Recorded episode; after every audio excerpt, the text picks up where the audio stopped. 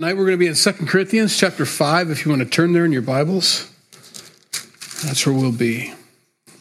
Let's pray and we'll get started. Lord, we thank you for the worship time we've had, the singing so far, and we pray that your word would, would uh, penetrate our hearts tonight. We thank you for Paul's heart for this church. He has such a, a love for them and such hopes for them, and uh, he writes these beautiful letters to them, regardless of how they felt about him. He needed to do his job as a shepherd, as a spiritual father to them. And uh, Lord, we just so appreciate him. And we pray that you'd help us to understand um, the dangers that the Corinthians found themselves in and how to protect ourselves from falling into those same traps. In Jesus' name, amen.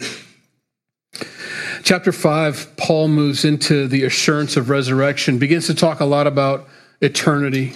Um, uh, when you when you meditate on eternity and think about forever, it does make our problems here on earth a lot smaller than they than they really are. Um, it makes him feel, it puts him in perspective, I should say. And, um, and so Paul um, has such high hopes for the Corinthian church and such a heart for them and a desire for them. And he writes these letters not to, not to just, you know, say that he's right or to, uh, you know, make them feel bad about their opinions on things, but he's doing it for their growth and for their, for their benefit. They've, the Corinthian church had got to a place where they got stuck, you know, um, I've I've had some experience with people, and um, I watch people's growth in the Lord. And there are moments when they when they not plateau, but they get caught up or they get um, they stall out. I mean, I think that's the best word to describe it. They stall out for a while.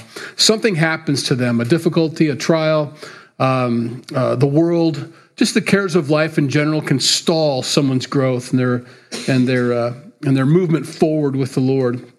Well, the Corinthian church got excited about getting saved, and they got excited about their church, and they were moving in the Spirit. But then they they changed. We don't know what happened exactly. Um, you know, Paul had moved on, had started doing other things in other cities, um, had left the responsibility to the elders behind for them to train and teach and to help people. Um, I guess the one word I think that would that we could probably associate with this church is pride. Pride is what did it. Um, they began to think of themselves as higher than each other. They began to think of each other as, well, my gift is better than your gift, and so on. And they began to prioritize gifts of the Spirit, um, some being more um, royal, you know, and others being more pedestrian and uh, nature. And so, uh, but they're the Holy Spirit, and He's trying to make a whole church, a, a fully functioning body.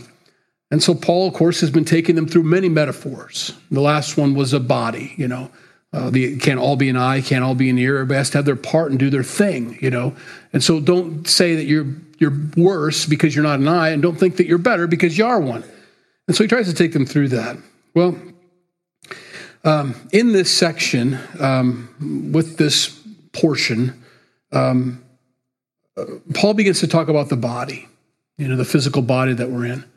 It's a very important thing for us to understand and to and to grab a hold of. It really, it uh, knowing that this is a, a temporary um, fixture for us to dwell in, and that your spirit is more than your body. I mean, your body is how you interact with each other. It's our interface. You know, it's what it's how we see each other and talk to each other, communicate. That's how God's designed it for us. But it's temporary. It's like a tent. He's going to say. He's going to use another metaphor describing it as a tent compared to the palace that God has for us. And so he's trying to get them to be thinking about that. And as he goes through this, there's some I mean, this is a great chapter. There's so much here, such such good solid doctrine. Verse 1, chapter 5. For we know, not we guess, not we think, not we hope. That's important. Paul knows. That's a bold statement for someone who's never been to heaven before, you know? For we know that if our earthly house, this tent, is destroyed, we have a building from God, a house not made with hands, eternal in the heavens. For in this we groan, in this body we groan, earnestly desiring to be clothed with our habitation which is from heaven. If indeed, having been clothed, we shall not be found naked. For we who are in this tent groan, being burdened, not because we want to be unclothed, but further clothed, that mortality may be swallowed up by life. Now, he who has prepared us for this very thing is God, who also has given us the Spirit as a guarantee. Paul speaks, and this is a, this is a statement made by faith. That's one of the only things we can do down here on earth. It's one of the things he's going to talk about when we sit before the judgment seat of Christ, which is the Bema seat of Christ. It's like a rewards ceremony in a sense. It's more like the Olympics. You stand there and you get your, your you know, your grade basically. Versus the white throne judgment, which we'll talk about later. That's that's a court case, you know. Um, that's where you get your punitive damages assessed. But this Bema seat of Christ, um, what we do by faith is what's judged. When you're in heaven, that's the one thing you can't do anything. You can't do anything by faith. Every angel, every being that's ever come from heaven to give us messages or to do some great thing for the Lord, well, none of those things were done by faith, they were done by sight. We are the only ones that have the ability to do things by faith, simply because we believe God at His word, we believe Him. Our relationship is built upon that because He said so. So when Paul says, For we know that our earthly house, how do you know? I know, Paul says, because God says so. Wow. And that's it. that's that's faith. Um, that is that is a perfect example of it. And we get rewarded according to those things. What we do, we do by faith the scriptures tell us, not by sight. We don't do it because we heard an audible voice from heaven and God told us to do this, that. Well, then that's not by faith. That's be, that's by sight or by hearing, you know. But we do it because His Word says so, or because we feel we're led that way. That's by faith. And so, as Paul talks about this body, he's trying to get them to not think about their body so much and to be so uh, consumed with everything that goes on with it, what to eat, what not to eat, how to wash hands, all the things that all the things that the old covenant really focused a lot on, you know. And so we had to be careful about that. And so Paul's trying to take them there. In John chapter 1 verse 14, speaking of tents, and the word became flesh and dwelt among us, and we beheld his glory, the glory as of the one only begotten of the Father, full of grace and truth. All of John chapter 1 is about Jesus his, his coming down into coming down to earth. He was with God, but became a man and dwelt among us. And the word dwelt there is tabernacled, which is what they built in the Old Testament to worship God. It was a tent. So when we read this about the tent, this is important. Jesus was in his glorified state, but became a man, tented. Uh, now, we didn't start in heaven, but we've been tented, but we're going to be like he was and is now, you see when we die, when we go on to be with the Lord. And so Paul's trying to focus on that. Just like Jesus was tempted, but then ascended and glorified, likewise, we will follow and we'll have that glorious body also. He's trying to build upon that. Sometimes it gets hard to think of um, you know, living in this body a long time, especially when things start breaking and not working like they're supposed to. We've got a, a tent in our backyard. How long has it been up now, Mariah? A couple months now. We're, we're gonna we're gonna camp back there one of these days. We just never take it down because it's a pain to take it down and put it up. And so it's sitting out there in the field. And every time I look at it, I feel a little guilt, and I turn away from it and I forget about it, and the guilt goes away. I should put that away, or should take my kids camping. We're to camp. We will Sunday. I don't know. Might be January. I don't know. We'll, we'll really need some covers. But I look at that and See, inevitably, when you take your kids camping, especially if they're young, if you've ever done this as an adult, you know what happens. If you're too close to the house, well, the house is an option. About two o'clock in the morning, you're bored, you're hungry, you have to go to the bathroom. I'm just going to the bathroom. You know, they run in the house and they don't come back out again. you know, they stay there, and you find out you're camping by yourself. Well, that's the allure. That's the that's the attraction to that house. It's warm. It's solid. It's nothing like this tent. This tent is fine, and if it was the only thing we had, then fine. I would I would be very careful with it and everything. But you look up on top of the hill and you see that house. It's like oh, that's all Paul's trying to do with these people. That's all he's trying to do with us.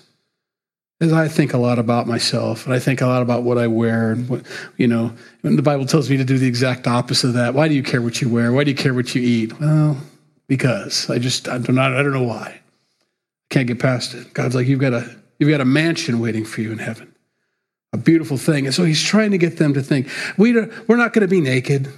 We're not going to be dis, you know disbodied spirits, but we're going to be further clothed. And we look forward to that. We groan in this tent But we're looking forward to that. Now, why is Paul telling the Corinthians about this? Why is that so important? Do you remember what was going on after he left? If you remember way back in 1 Corinthians, who was coming to teach? It was the guys that were slick. They were good looking, they were smooth, they'd been to classes, they knew how to present, you know, and they charged. They charged them money to come and talk.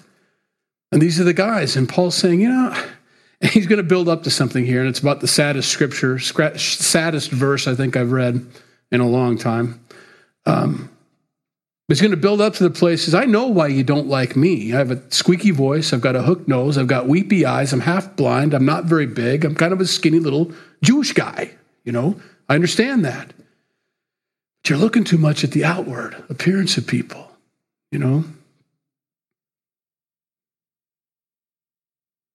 There's a lot of, I don't know why, but sometimes I'll look at like old music videos. They'll pop up when I was doing that research for for my for the teaching on Sunday, and I was looking up John Lennon and and and all those guys and their their you know their ridiculous thoughts and ideas and going through all that stuff. You can't help but run across a lot of videos and stuff like that. And I'm like, man, you guys really belong on radio, you know, not attractive guys at all.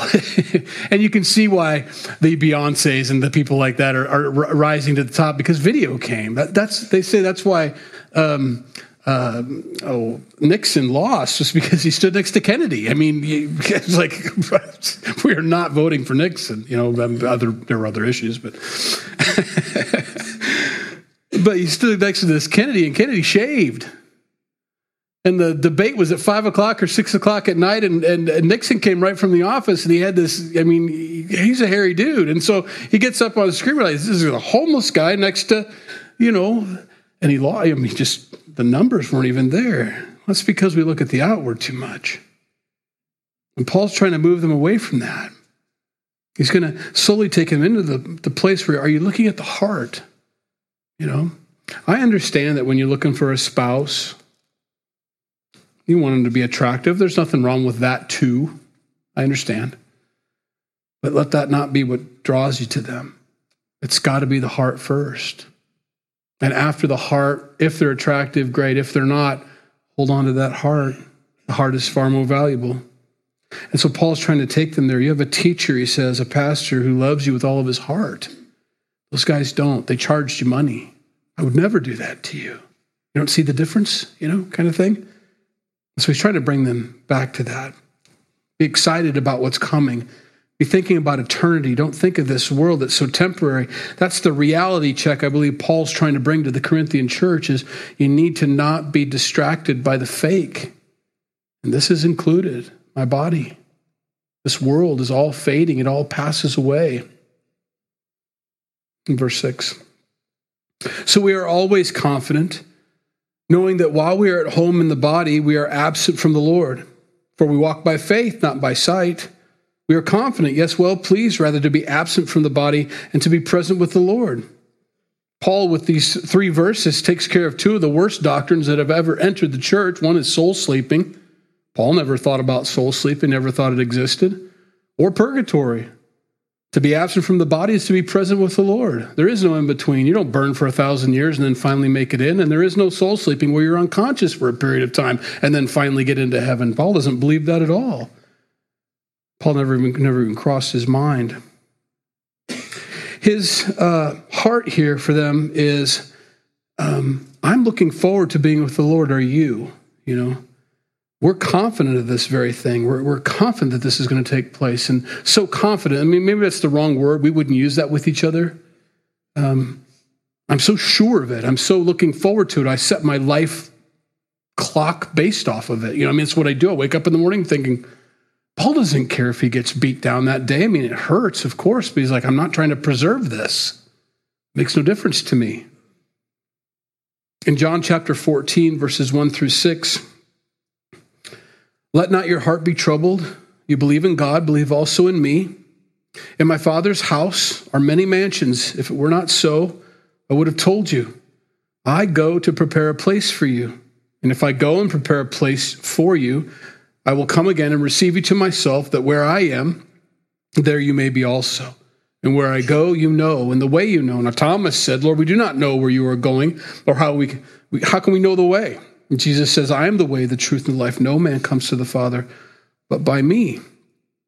I want you to know that I'm preparing this body for you. There is a mansion for you. There is a new thing. Don't be so concerned with your physical body. I'm preparing a place for you. And it's going to be even better. It's way better. It's a mansion. Um, the Jewish people didn't look for mansions. And maybe when they first came into the promised land and every man was supposed to be under his own vine, you know, the promise and uh, you know, all the all the all the honey, so land flowing with milk and honey and all that. And they had ideas, you know, we're all going to be billionaires when we move into the land. Things have changed drastically in Israel, especially under Roman occupation. And so when he begins to describe this mansion, that's encouraging to them, you know.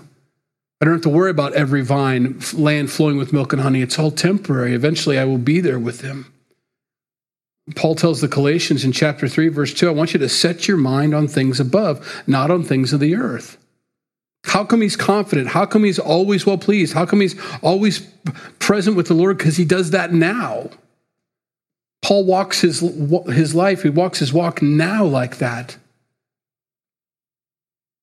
I wish I could go backwards through this chapter. I think it almost would make more sense if I could go backwards, but we'll connect the dots at the very end. He's walking them slowly. First of all, stop worrying about your body uh, and, and all those things. And then I want you to know about eternity and your new mansion and, and the new body that you're going to get. And We're confident in this, and that He's given us the Holy Spirit as a seal of promise.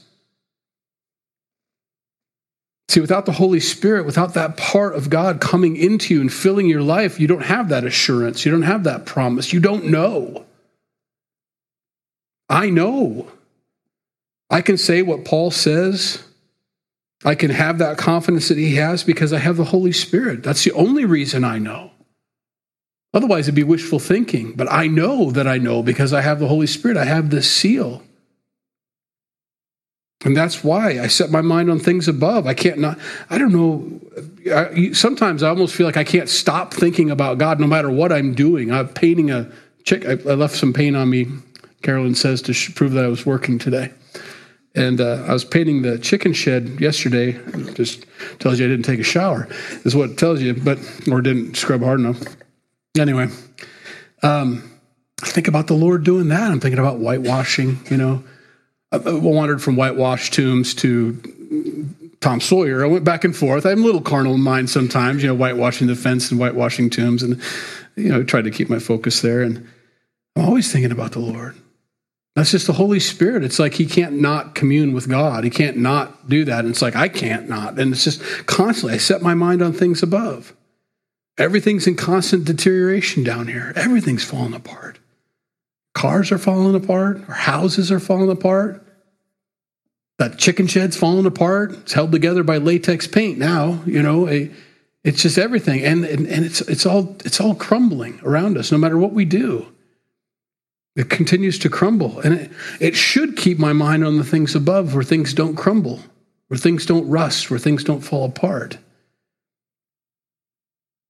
It never crossed Paul's mind to not be thinking of the Lord. He was always there, always with God. Verse 9. Therefore, we make it our aim. He's trying to include them in this. He's being very generous. Therefore, we make it our aim, whether present or absent, to be well pleasing to Him, either with the God, with the Lord, or not with the Lord. We want to live for Him, for we must all appear before the judgment seat of Christ that each one may receive the things done in the body according to what he has done, whether good or bad. Knowing, therefore, the terror of the Lord. We persuade men, but we are well known to God. And I also trust we are well known in your consciences. Say he's moving forward. It's his next step. Don't be worrying about the body. Don't be looking at the way people look. Don't be. Let's think about eternity. Let's think about mansions. Let's be thinking about how confident we are. Let's think about the Holy Spirit. Let's be thinking about now at that very last sentence, uh, we're well known by God. Are we well known by you? Or do you disown us? You know?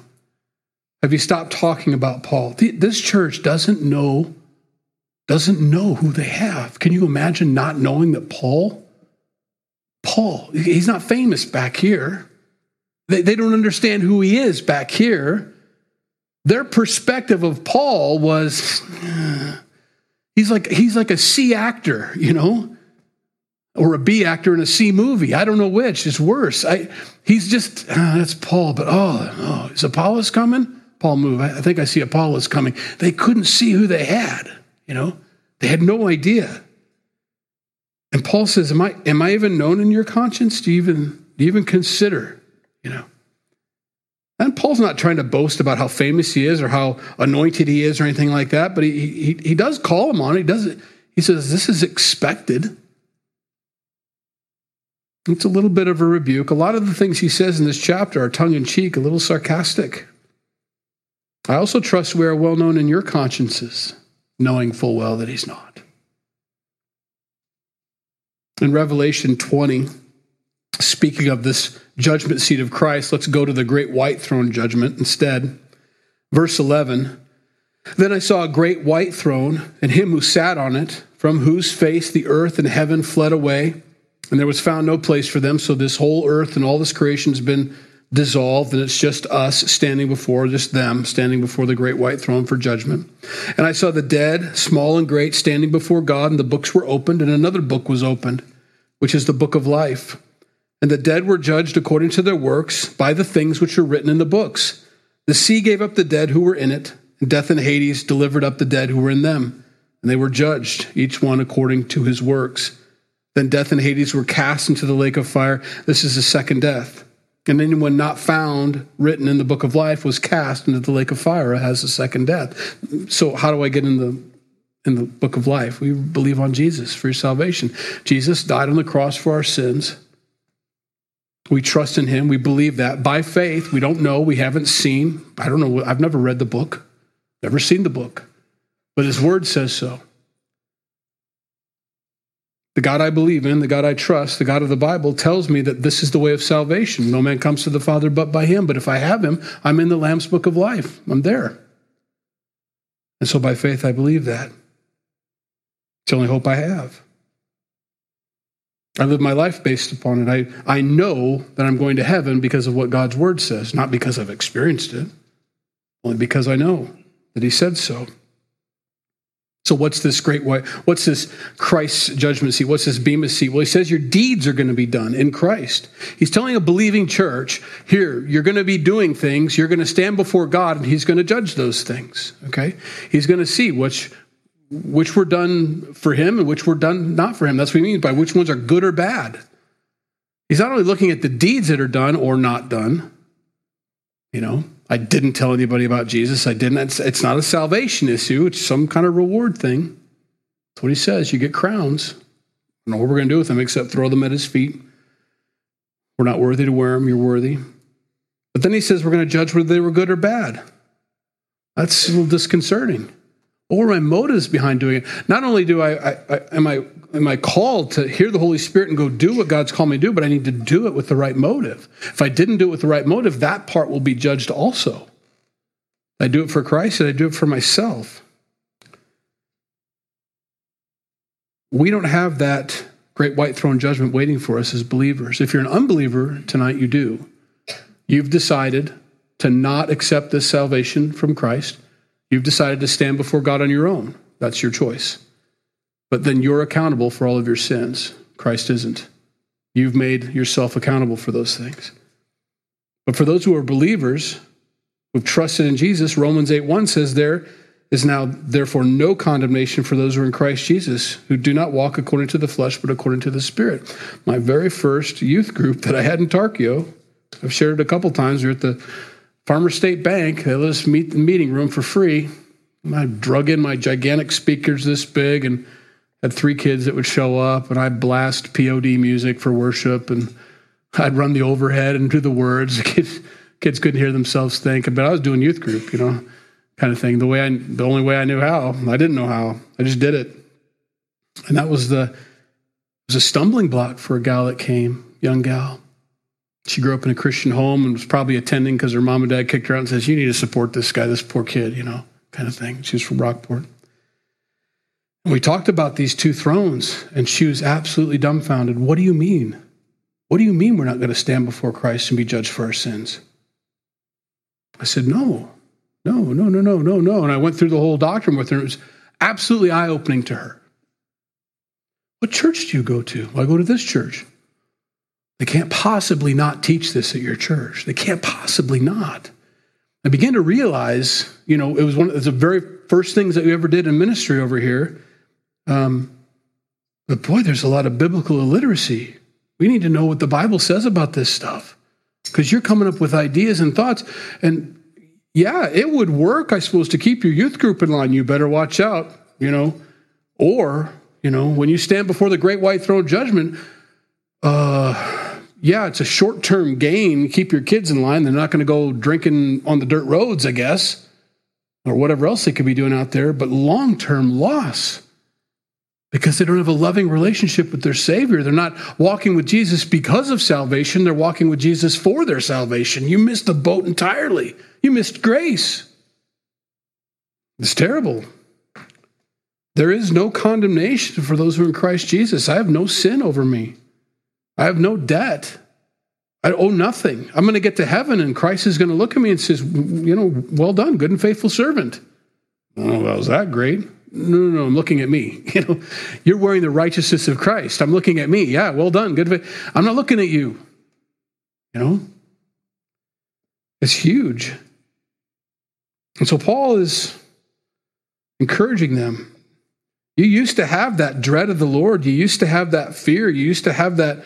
What, what's the word that he uses here? Um, I'm to find the right terror. Um, but you don't have that terror anymore. Uh, you've been, you've been set free. I, I, it's such an important thing. In Philippians chapter 1, verses 15 through 19, um,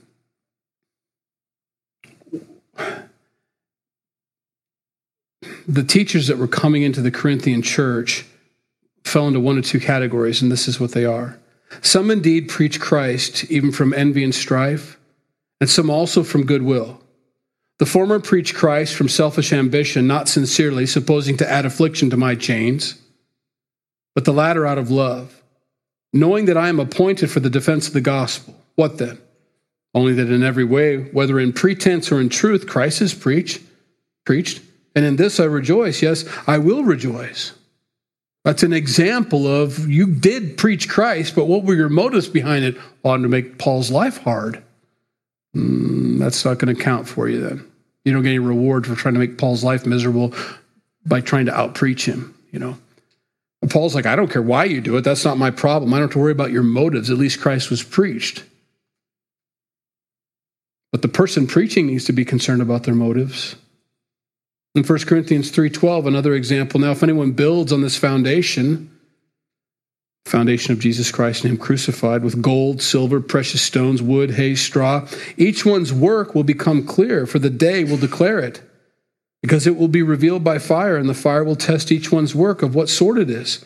If anyone's work which he has built on it endures, he will receive a reward. I'm not making this up, so you know, that's biblical.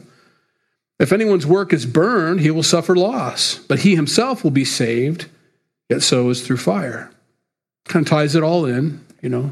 Is this a Calvary doctrine? Is this just no? This is biblical. He says you're going to everything that we do as believers is going to be judged. He's going to you know torch it, so to speak. And everything that burns was of you, and everything that was of him is going to stay. And that's what it is. I mean, we may show up. I'm going to show up with this giant satchel of stuff I did, and I'm going to dump it out before the Lord, and He's going to go. There's a little gold in there, maybe, you know. Good job, JD. You know, he's going to set him over here. Well done, good and faithful servant. I'm like, what about all that? You know, your motives were horrible.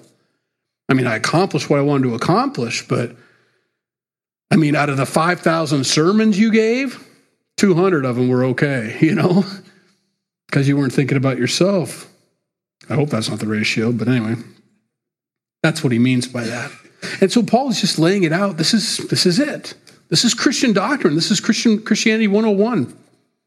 Everybody ought to know that. You're going to receive a reward based off of what you do in Jesus Christ. Not salvation. That's not the reward. That is paid for. That's grace. That's given. That's a gift. You don't earn that. You can't buy it. You can't run it. You can't run any faster than you are. But apparently there's other things. Okay. And everything else is left behind or worthless. So Paul's encouraging them consider your motives, consider your heart on these things. Verse 12 For we do not commend ourselves again to you. And here's more tongue in cheek sarcasm, unfortunately, probably the saddest verse. We do not commend ourselves again to you, but give you opportunity to boast on our behalf, that you may have an answer for those who boast in appearance and not in heart. See how I want to go backwards? That's the whole point of this. You're boasting about the wrong people in your life. You're boasting about the appearance and the looks. You're posting about you're you're you're you're, you're boasting about the numbers, or you're posting about no, it's the heart. And so Paul says, I'm going to give you another opportunity to boast in me. And you can see him kind of stick out his little tiny, you know, frail chest and say, Here I am. Did you want to put my picture on the wall? Because he knows they don't. They're not proud of Paul. They're not happy with him. That's why they found all the other teachers. They were better looking, they were more eloquent, they were more quick. Everybody knew who they were. I mean, they had letters of commendation. They came with a resume. And Paul's like, my only resume are my, you know, my last cast I had to wear that Luke put on me from getting beat down. We often joke about that with pastor search committees. Can you imagine getting Paul's resume across your desk? Well, I used to kill Christians, first off. And then he blinded me. And then I was kind of in obscurity for 14 years. And then they let me in. And then I started preaching, but I get beat down every time I go. You know, oh yeah, you're hired. You know, what kind of salary can we give you, Paul? No, you'd be on the bottom of the stack. Where'd you graduate from, Paul? Oh, I count that all as dung. All of your schooling you count as dung? Mm-hmm. Yeah, for, for, for what I've gained in Christ, that was all nothing, you know. Mm. He'd lose. I'd like for you to boast in me, but I know you won't, is the idea. For if we are besides our, beside ourselves, if we're crazy, it's for God. Or if we are of sound mind, it's for you. For the love of Christ compels us, because we judge thus that if one died for all, then all died. And he died for all, that those who live should live no longer for themselves, but for him who died for them and rose again. There's a lot there. There's a lot. Um, we're beside ourselves. I was thinking about the times that people were crazy in Scripture. Um, Galatians two twenty. Let's do that one. Um, no, let's. Uh, all right, let's do that. Galatians two twenty. I have been crucified with Christ. It is no longer I who live, but Christ lives in me. And the life which I now live in the flesh, I live by faith in the Son of God who loved me and gave Himself for me. So the first thing He says is, "I'm going to live for Him." I, the, uh, if Christ died for me, and I'm going to live forever with him because he died and rose again. I'm going to die and rise again. I'm going to be with him. I'm going to ascend. I'm going to live for him. It's just a natural response. It should be automatic. Um, someone who took away hell from my life and from my future and has given me heaven instead. Of course, I'm going to live an entire life of gratitude for that. You know, is, is what he's saying. In Romans chapter 6, verses 5 through 7, for if we have been united together in the likeness of his death, Certainly, we also shall be in the likeness of his resurrection, knowing this, that our old man was crucified with him, that the body of sin might be done away with, that we should no longer be slaves of sin, for he who has died has been freed from sin. I'm living for him now. That old man is dead. I reckon it dead. Acts 26, 24. Now, as he thus made his defense, Festus said with a loud voice, This is Paul in the book of Acts Paul, you are beside yourself. Much learning is driving you mad. Paul was trying to witness to the guy who was judging him. He was judge over him at the time. This he says, Are you really trying to get me saved? You know, are you trying to get this whole room saved? I think you're crazy. Paul says, I wish I was crazy. You know, I wish you'd all be saved. Sometimes it looks like that to people.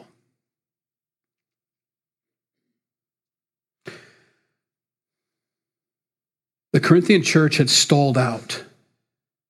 They weren't radical for Jesus anymore. They had sold out for looks and appearances and pecking orders and groups and cliques. They'd stopped moving forward in humility, and pride had swallowed their entire church to the point where they weren't crazy for Jesus anymore. They were normal Christians. They were typical Christians, they were average Christians. You could hardly tell the difference between them and anybody else on this earth. See, we're not called to that. If we are beside ourselves, it's for God. How could you not be beside yourself? I'm so sure, like Paul is so sure, that when I die, I'm going to heaven, or the rapture is going to take place and I'm going with him then. I'm so sure of it. I want to live my life that way. I talk to people about the Lord all the time. I'm not embarrassed about it. I don't understand why they don't get it. I'm not the other way around. I'm not still trying to convince myself. I, I listen to some Christians talk about their faith, and it's like they're still trying to talk themselves into it. Like, I don't think you understand. I don't think you're born again. You're still trying to convince yourself that you're doing the right thing, that you're walking the right walk. It's like, wait a minute. Are you born again? Have you received the Spirit? Have you received this seal, this promise, this down payment of God in your life? Have you been given a new heart? I think that's what it is. So many people are trying to ask God when they come to church the first time, God, repair my heart. My heart is broken. My heart is weak. My heart is soft. Repair. He says, I don't want to repair your heart at all. I want to give you a new one. And they live their whole Christian walk trying to repair what's broken. It's like, no, no, no, we're getting rid of that. I got a new and improved model. When you're born again, and, maybe you know this, and maybe this helps to ex- explain it, or you can explain it to other people.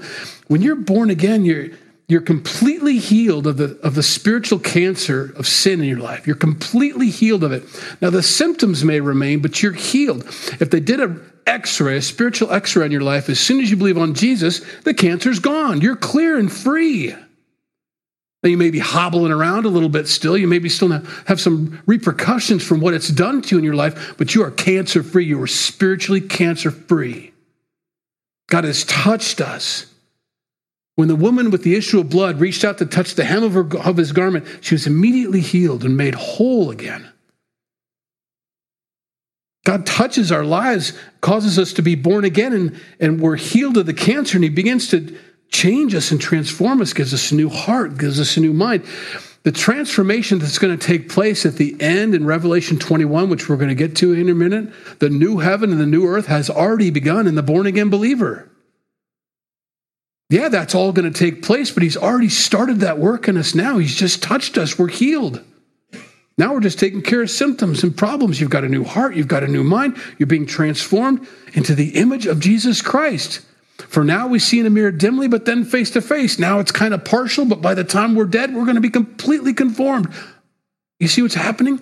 We've already started that process as a born again. If you're not a born again believer tonight, you need to let God start that process in you. You need to let Him touch you tonight. You need to give your heart to Him and ask Him not to repair it, but to take it and run with it and give me a new one. Give me your heart, Christ, that I might see people the way you see people, that I might forgive like you forgive. I can't do that with the old heart. That heart holds bitterness, that heart holds grudges. I want people dead in that heart, you know. But the new heart sees everybody differently. The new brain sees the whole world completely different. My old brain, mm, you know, it's a big deal. See, Paul is there, and he wants the Corinthian church there too, but they're not. And he has such hopes for them. He says, You guys have gotten stalled out. You've gotten stuck. You're not radical. You're not crazy for Christ anymore like you used to be when I was there. Yeah, but you were ugly, Paul. Oh. You know, we've got good looking teachers now. Now we're respectable in the community. Now we're, oh, man. We need to lose some of that. Not respect, but be a little radical. John chapter 10, verses 19 through 21. Therefore, there was a division again amongst um, again among the Jews because of those sayings, and many of them said, "This is about Jesus." He is a demon and is, in, and is mad. Why do you listen to him? And others said, These are not the words of one who has a demon. Can a demon open the eyes of the blind? The world will always think the Christians are crazy because they haven't seen and they don't know. And they'll always say, Oh my goodness, they're brainwashed. Well, sort of. We got new ones. We didn't wash the old ones, but we got new ones. Not brainwashed, or just our eyes are opened. Spiritually, we can see things now that we couldn't see. And our friends and family that aren't born again, they can't see them. And it's hard, right? Trying to explain to a blind person what a rainbow looks like. Like, oh, I wish I could open your eyes so you could see this. Well, first of all, there's lots of colors. What's a color? Hmm. Look, you just need to have sight. That's going to be a lot easier if you just get unblinded and get some sight than for me to try to describe what it's like to be a Christian and what I feel inside and what's changed and what's happening to me. I don't know how to explain it to you. All I can say is, come, join. Verse 16. Therefore, from now on, we regard no one according to the flesh. See what he's taking him to? Stop looking at everybody's flesh. If, if the flesh is dead and we're rising to new life in Christ and we're going to have new bodies and new hearts and new minds and all these new things, why are we still regarding everybody based on the outward appearance? From now on, we regard no one according to the flesh, even though we have known Christ according to the flesh. We've seen him, we've handled him. Paul was around when Jesus was ministering, yet now we know him thus, uh, thus no longer. We know him now by the Spirit. It's so much better. See, Paul was physically present when Jesus was ministering. We have a sense that perhaps he got tasted Jesus' whip in the temple. He was probably there with the money changers at one point. Probably got, you know, caught with it. Who knows?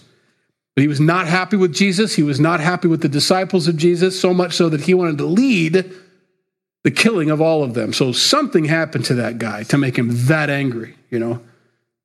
Probably got some bruises there. He says, I w-, and he was in the presence of Christ and had Christ had no effect on him. But by the Holy Spirit, Paul's a completely different person now. That has the effect. Paul says, we, we knew Christ in the flesh, but we don't know him that way anymore. Now we know him in the spirit. Therefore, if anyone is in Christ, he's a new creation. Old things have passed away. Behold, all things have become new. Now, all things are of God who has reconciled us to himself through Jesus Christ and has given us the ministry of reconciliation. That is, that God was in Christ, reconciling the world to himself, not imputing their trespasses to them, and has committed to us the word of reconciliation, reminding the, the Corinthian church this is what we do. This is what's happened to you. This is the ministry you've been given. This is what you do. This is a lot of doctrine here. The second thing, Mick will remember this. A good, a good brother who was at help with the engineering out there um, wasn't so sure about the Hebrews 1 8 on the side of the building. We put Hebrews 1 8, Jesus is God. That's what, what we wrote. Jesus is God. Well, he's the Son of God. He struggled to say Jesus is God. Now, I think he understood. I think he came to that conclusion. I think he understood later on. But for him to say that so bluntly, Jesus is God, wait a minute. Father is God, that I know. And the Holy Spirit, well, we still call him an it because we think he's a force or an essence of some kind. But Jesus being God, mm, two verses just so we understand. That is, that God was in Christ reconciling the world to himself. Jesus is God. That's not even open to debate. So when they tell you that the Bible never says Jesus is God, yes, it does right here. And then also in Hebrews 1 8, but to the Son, he, the Father, says, Your throne, O God, is forever and ever, a scepter of righteousness and a scepter of your kingdom. The Father calls Jesus God. It's not even debate. It's scriptural, it's biblical, and we have to know that in our hearts. When I receive God the Father and believe on Him, that's fine. But when I believe in God the Son, I also need to believe in the next part is God the Holy Spirit. The Holy Spirit is God. He is, and they're the same. They're different, but they're the same. So when, when we talk about, well, don't want any of that Holy Spirit stuff, that's a ridiculous statement. Do you like the Father? Well, yeah. Do you like Jesus? Yeah. Then you like the Holy Spirit. He's the same. He's not some wacko, you know, he's not like a second cousin, you know, or something like that. That I don't know the No, no. He's the seal. I will come and make my dwelling place with you. I will dwell in you. I will be in you. I'm your seal. Just it's like your first glimpse. The, the new creation has started. I'm in you. The fellowship's begun. What most people think they have to wait for heaven to experience, you can have now in this earth by the Holy Spirit. We begin to feel and hear and listen and walk and obey and be led by. And it's an amazing thing. It's like I'm I'm walking in the cool of the day with the Lord. He's in me. It's a beautiful thing. Nothing to be afraid of. John 16, 7, nevertheless, Jesus says, I tell you the truth. It is to your advantage that I go away. For if I do not go away, the Helper will not come to you. But if I depart, I will send him to you, the Holy Spirit. He's sitting. I mean, how many of you would rather have Jesus in front of you? Don't raise your hands because you'll embarrass yourself. Because I know how I know how I would have felt. Who would rather sit and speak with Jesus by the fire for a couple hours or or have the Holy Spirit? Oh, I'd want Jesus by the fire. Jesus says it would be better if I left so that you can have the Holy Spirit. Jesus himself says it's better. A walk with the Holy Spirit is better than being having fireside chats with me. Does that blow your mind? Does it settle it in hard? It needs to. It needs to become firm in our lives. Revelation 21 5. And he who sat on the throne said, Behold, I make all things new. It's the exact same words he says here. Behold, I make all things new. And he said to me, Write, for these words are true and faithful. That is when the when the new heaven and the new earth come down, he uses the same words there in Revelation 21 5, new heaven, new earth, as he does right here about us and our relationship with God. I make all things new. Become, uh, verse uh, 17. Therefore, if anyone is in Christ, he's a new creation. The new creation, the new heaven and new earth, it's already begun in the person, in you and in I. Old things have passed away. Fervent heat, burned, gone. Behold, all things have become new. Same verbiage as he says about the new creation. It's begun. It's a powerful church. And everybody believes that. Paul so desperately wants the Corinthians to walk by faith and understand all these things. He hopes so much for them. They should be so much further along than they are. They've gotten stalled. And finally, now then, we are ambassadors for Christ, as though God were pleading through us. Comprehend that. I am authorized and have the full authority and power. I was careful how I say this, right? I'm an ambassador for Christ, and so are you. An ambassador walks in and speaks on behalf of who they represent as the authority. I'm not saying, and don't get me wrong, you know, you know, name it and claim it. I'm going to get a Mercedes. I claim it in the name of not doing anything like that. But to understand the importance of what it means when he calls us ambassadors, how important it is we carry ourselves like ambassadors for whom we represent the king. If I show up and have the authority and the power according to God's word to speak on behalf, you know, I can tell you, and this is what this is this is what we say. We implore you on Christ's behalf, be reconciled to God. I have that right and authority in the words to say that. I can say that to anybody. With the same powers if Jesus was saying it to them. I am an ambassador for Christ.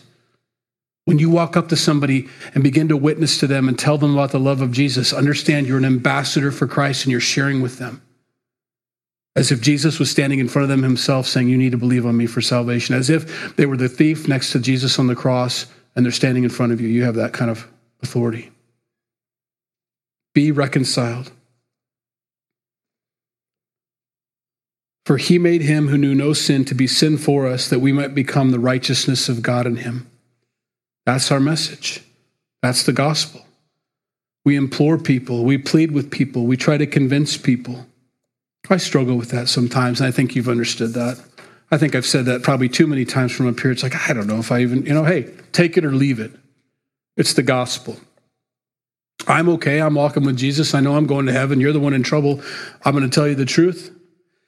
That's not how he wants us to present the gospel to people We're to plead with them or to convince them or to talk with them about it try to help them understand and bring them to the conclusion that it is true, you know. I know the Holy Spirit has to do the work, but I need to do my part also. And that's to share an impassioned plea please don't go to hell. I implore you on Christ's behalf, be reconciled to God today. Let's pray. Lord, we thank you for your word. Thank you for your heart for us, for Paul's heart for the church. And now, Lord, give us that same heart for those around us that don't know you, that we would implore them, we beg them, we would convince them, we would encourage them in any way we can to receive you as their Lord and Savior, to be reconciled to God. They may feel distant and far away from you, but they can be reconciled to you because you've done it. You've taken the step towards them. You've done everything necessary for there to be peace between you and them. You've forgiven them of their sins. You've made the way. All they have to do is accept that gift of salvation, that freedom. And so, Lord, tonight we, we implore, and I'll implore, if there's anybody tonight that doesn't know Jesus or doesn't have a, a relationship with Christ, please be reconciled to him today, tonight. Don't leave here without him. Don't spend another day wasted, blind. Let God bring that spiritual sight to you to take away all of your sin, all the guilt and shame, to pull you close, to draw you in, to give you the love that you've never experienced before, a forgiveness that you didn't think was possible. Eyes wide open to minister and to be full of love and grace and peace to those around you in a way that isn't possible with your human heart, but with God's heart it is To give you a new mind to see the world as He created it and what it was intended for versus what the world's polluted it with, that you'd have the new mind of Christ. I pray that you would receive Him. If you want to, you can pray now, Jesus. I accept you as my Lord and Savior tonight. I believe on you for salvation. Thank you for your love for me. Thank you for your word. By faith, I believe it. You, you said this is the way, and I believe it, and I'm taking the way. I want to be born again. Give me a new heart and a new mind. Help me to understand your word. Help me to be filled with your spirit that I might walk with you and have that seal and understanding what it means to have that assurance of salvation, always being confident of my eternity. I want that. And I ask you for it. And I love you. I don't want to live for myself anymore. I want to live for you. Thank you for dying for me. In Jesus' name we pray. Amen. If you need prayer before you go, please come up. If you've accepted Christ as your Lord and Savior, we'd love to talk with you, give you a Bible, whatever we can do for you. Have a good night.